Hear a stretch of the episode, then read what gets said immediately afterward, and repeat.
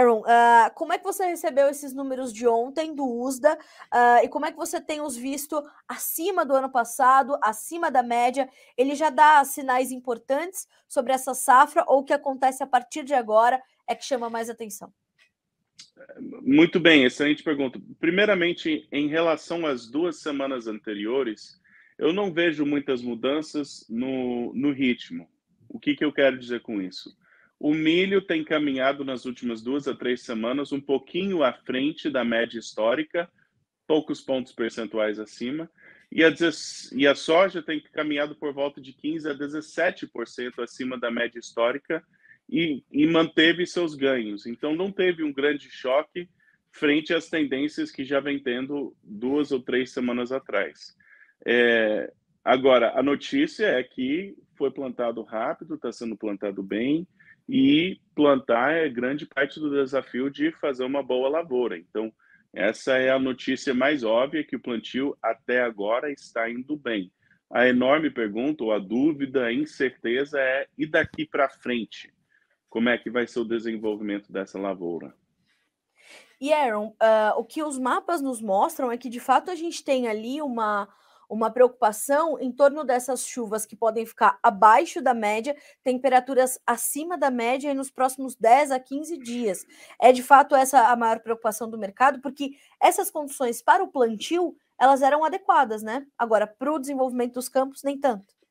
Exatamente. Quando você tem clima que está um pouco mais seco, o trabalho no campo flui, flui, flui mais rápido, sendo o plantio, sendo a colheita, mas você precisa daquela chuva. Então, é, o avanço na soja, parte de mim, se comparando com a média histórica, tem que tomar um pouco de cuidado, porque o produtor norte-americano já tem anos de pesquisa que agora finalmente está chegando na prática do produtor e eles estão habitualmente plantando mais rápido se o clima permite. Então, o objetivo ideal de plantio dele está ficando mais cedo. Então, parte desse avanço na soja é um ajuste de manejo do produtor. Uhum. O clima seco indo para frente é preocupante, sim. O pregão de ontem foi evidência disso.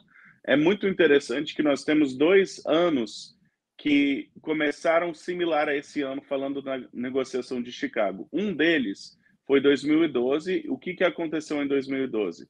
Entrando para o ano, os estoques estavam apertados, teve é, seca, né, estiagem é, uma perda histórica de produtividade norte-americana e patamares de preços excepcionalmente altos em algumas commodities, estabelecendo recorde de, de, da vida daquele contrato.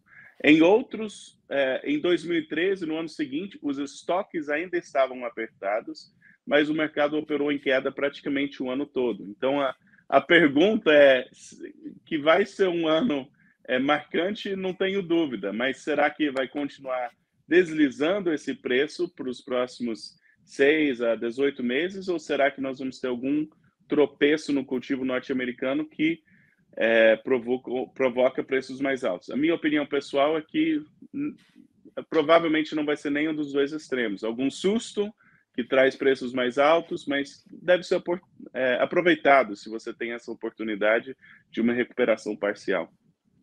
Agora, Aaron, a gente, portanto, né, se a gente não vai ter esses extremos, é, é, seguro dizermos, portanto, que o mercado, diferente das últimas duas, três safras, talvez, é, ele não vai apresentar aqueles ralis muito intensos provocados, portanto, por essas condições de clima que, que poderiam ser é, mais adversas, mas me parece que a gente vai ter essa quase que uma neutralidade, um clima é, regular para a safra americana?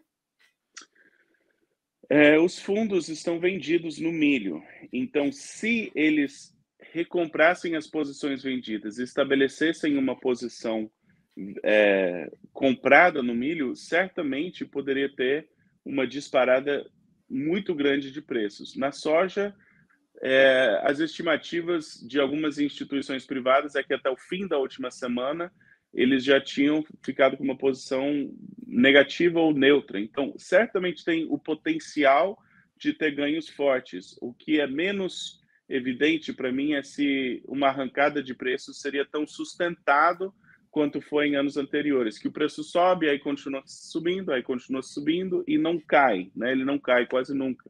Isso eu tenho minhas dúvidas, mas uma arrancada de preços ainda é plenamente possível é, nesse ambiente. Em relação à produtividade, não sei se tem outra pergunta, mas eu queria fazer um comentário sobre a produtividade norte-americana e a, a, minha leitura dos dados. Então, assim, você tem o famoso trendline yield, que é aquela linha de produtividade crescente que ano após ano a projeção é que vai ter uma produtividade maior, porque historicamente a média das produtividades fica maior. Uhum. Mas eu tenho olhado esses dados, obviamente, todo ano de cultivo tudo é possível. Mas a minha opinião atualmente sobre esses dados é que as médias de produtividade da lavoura norte-americana eles têm crescido em produtividade, sim, mas eles principalmente têm crescido ao eliminar anos ruins. Então, um ano como, por exemplo, 2012, na minha opinião, é menos provável por causa de avanços de manejo, avanço de genética. Uhum. Então, essa quebra de safra é menos provável nos Estados Unidos. Sim. Mas o contrário disso também é muito notório. Por exemplo, a média do milho de 180, acho que está 181 bushels por acre nos Estados Unidos, os Estados Unidos nunca atingiu essa média nacional de produtividade. E já por vários anos eles projetaram essa média porque é a linha de tendência. Mas essa linha de tendência, na minha opinião, atingimos um teto de produtividade que está muito difícil de romper. A média continua crescendo porque está eliminando o risco de quebra de safra, mas não porque está produzindo produtividades médias a nível nacional acima de 180. Então, a minha opinião é que essa safra vai ficar menor no papel, a safra norte-americana vai ficar menor no papel, porque as projeções de produtividade são muito ambiciosas, na minha opinião. Mas eu também acho menos provável ter uma quebra como teve em 2012. Então, Sim. nem 8 ou 80. Eu não acho que vai ter esse recorde de produção dos Estados Unidos como o USA projeta, mas eu também não antecipo uma quebra enorme. Aaron, como é que é, essas produtividades e o, o break-even, né, ou aquele ponto de equilíbrio do produtor americano de preços, vai se reajustando na medida em que essa produtividade vai também se mexendo?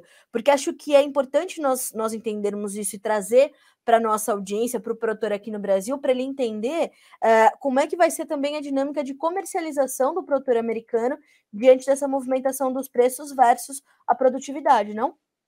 É uma excelente pergunta. É, a, a, a, resposta é um pouco diferente no milho do que na soja. Então, vamos falar primeiramente de milho. Um fato interessante é que você tem aqui nos Estados Unidos um mercado de seguros que protege a renda do produtor. E para você proteger a renda, você tem que estabelecer um preço padrão e uma produtividade padrão. A produtividade é baseado no local de, que produzem e podem escolher se é na própria lavoura ou na média do município.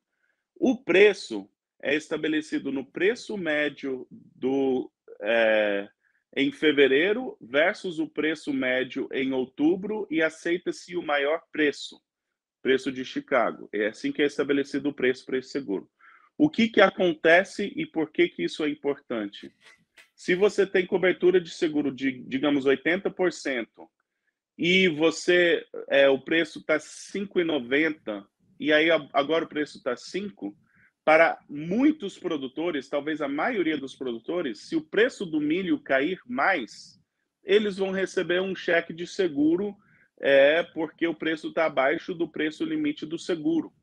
Sim. Então, no caso do milho, eu não vejo muito incentivo da parte do produtor de vender a preços menores que 5 dólares por bushel, pelo menos não agora, talvez mais para frente sim, mas no curto prazo, não.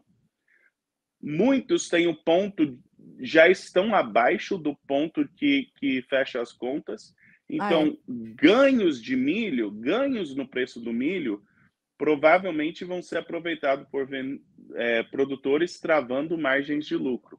Então, eu vejo sustentação, pelo menos no curto prazo, no milho a 5 dólares, e muito provavelmente ganhos limitados no contrato de dezembro até que os produtores não façam todas as vendas que eles querem. Sim. O caso da soja é bem diferente, porque os produtores aqui aplicam um fertilizante com milho e eles não colocam essa conta na safra da soja. Então, muitos deles estão com ponto de, de equilíbrio de rentabilidade da soja em torno de 10 dólares, alguns abaixo de 10 dólares, outros 11.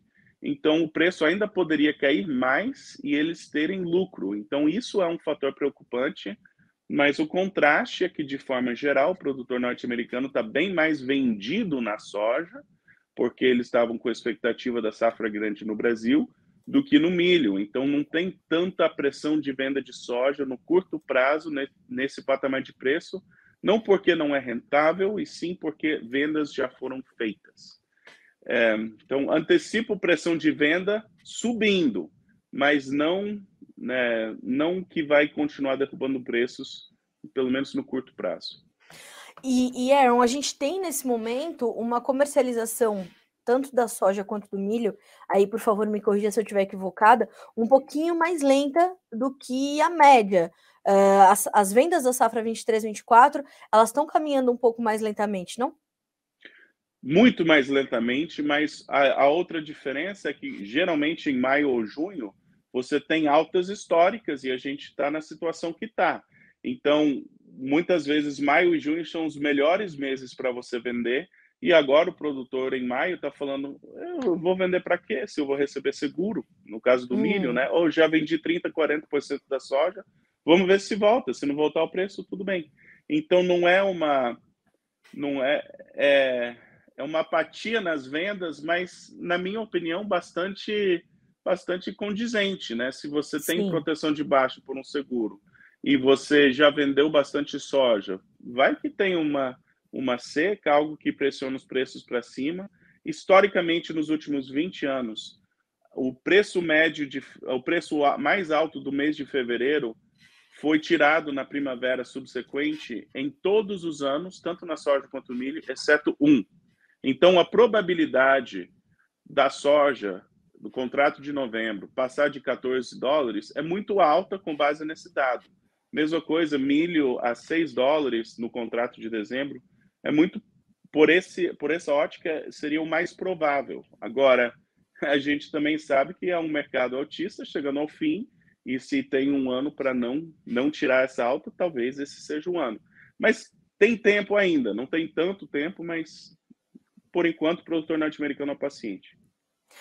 Aaron, como é que a gente pega tudo isso que está acontecendo aí, todas essas decisões que o produtor americano é, tem pela frente é, e, e, entende como interferência para a formação dos preços para o produtor brasileiro? Como é que isso chega à Bolsa de Chicago e se traduz para o nosso sojicultor, para o nosso produtor de milho aqui no Brasil, que também está tomando decisões para a safra 23-24? A, a principal ganhos no preço do milho no Brasil podem vir de duas fontes, na minha opinião. Bom, três se contar exportações, mas exportações, só que tem que ter demanda. O mercado de boi gordo tem que reagir para criar essa demanda por milho interno no Brasil. E isso Sim. é uma questão doméstica. O outro é se o milho em Chicago ficar caro, né? Se aumentar 20% o preço do milho, vai também reagir no Brasil, com certeza. Então, a questão do milho no Brasil, tem que reagir o mercado do boi gordo para ter sustentação no milho e tem que, idealmente, uma, uma arrancada em Chicago também vai ajudar. A questão da soja, eu vejo uma certa sustentação no mercado físico brasileiro de soja, para soja disponível, porque mesmo se Chicago não tiver uma direção tão clara, eu acho que o prêmio e o câmbio vão oscilar de tal forma que fazem essa que faz essa soja movimentar. E a, a, soja que precisava ser vendida na safra brasileira foi vendida. De forma geral o produtor está bem capitalizado muitos estão fazendo conta e a, a rentabilidade não é o desejado. Então esse é um ambiente que não costuma levar a vendas agressivas. Então acho que o prêmio e o câmbio podem ajudar o produtor brasileiro a pelo menos sustentar o preço da soja hum, preços maiores, talvez vai precisar da ajuda de Chicago de fato, que ainda é possível. Mas, por enquanto, a rodada do plantio dessas notícias é não é favorável porque o plantio está indo bem, está indo rápido. E hoje a gente tá, para a gente finalizar, né, Aaron? Hoje a gente está vendo é, a soja tá, trabalhando toda no vermelho, agora já está um pouquinho para cima, um pouquinho para baixo, o milho passou a subir, o trigo também subindo. É, faz sentido para ti esse comportamento do mercado, porque caímos muito aí nos últimos dias, tivemos muita volatilidade, ou parte dessa, dessa movimentação de, de algum suporte é também preocupação com essa questão do clima e que pode trazer alguns sinais de alerta para os próximos dias? É, crescer lentamente dos patamares que nós chegamos não é notícia ruim. Uhum. O meu o medo, que eu diria, seria se fosse um, um, um dia de alto, tipo um, um, falso dia de alto, né? Que você tem uma alta, aí daqui a dois ou três dias a gente está fazendo novas baixas de novo e o preço segue deslizando. Então, o fato que ele está mantendo os ganhos de ontem é uma notícia encorajadora, mas precisa continuar, né?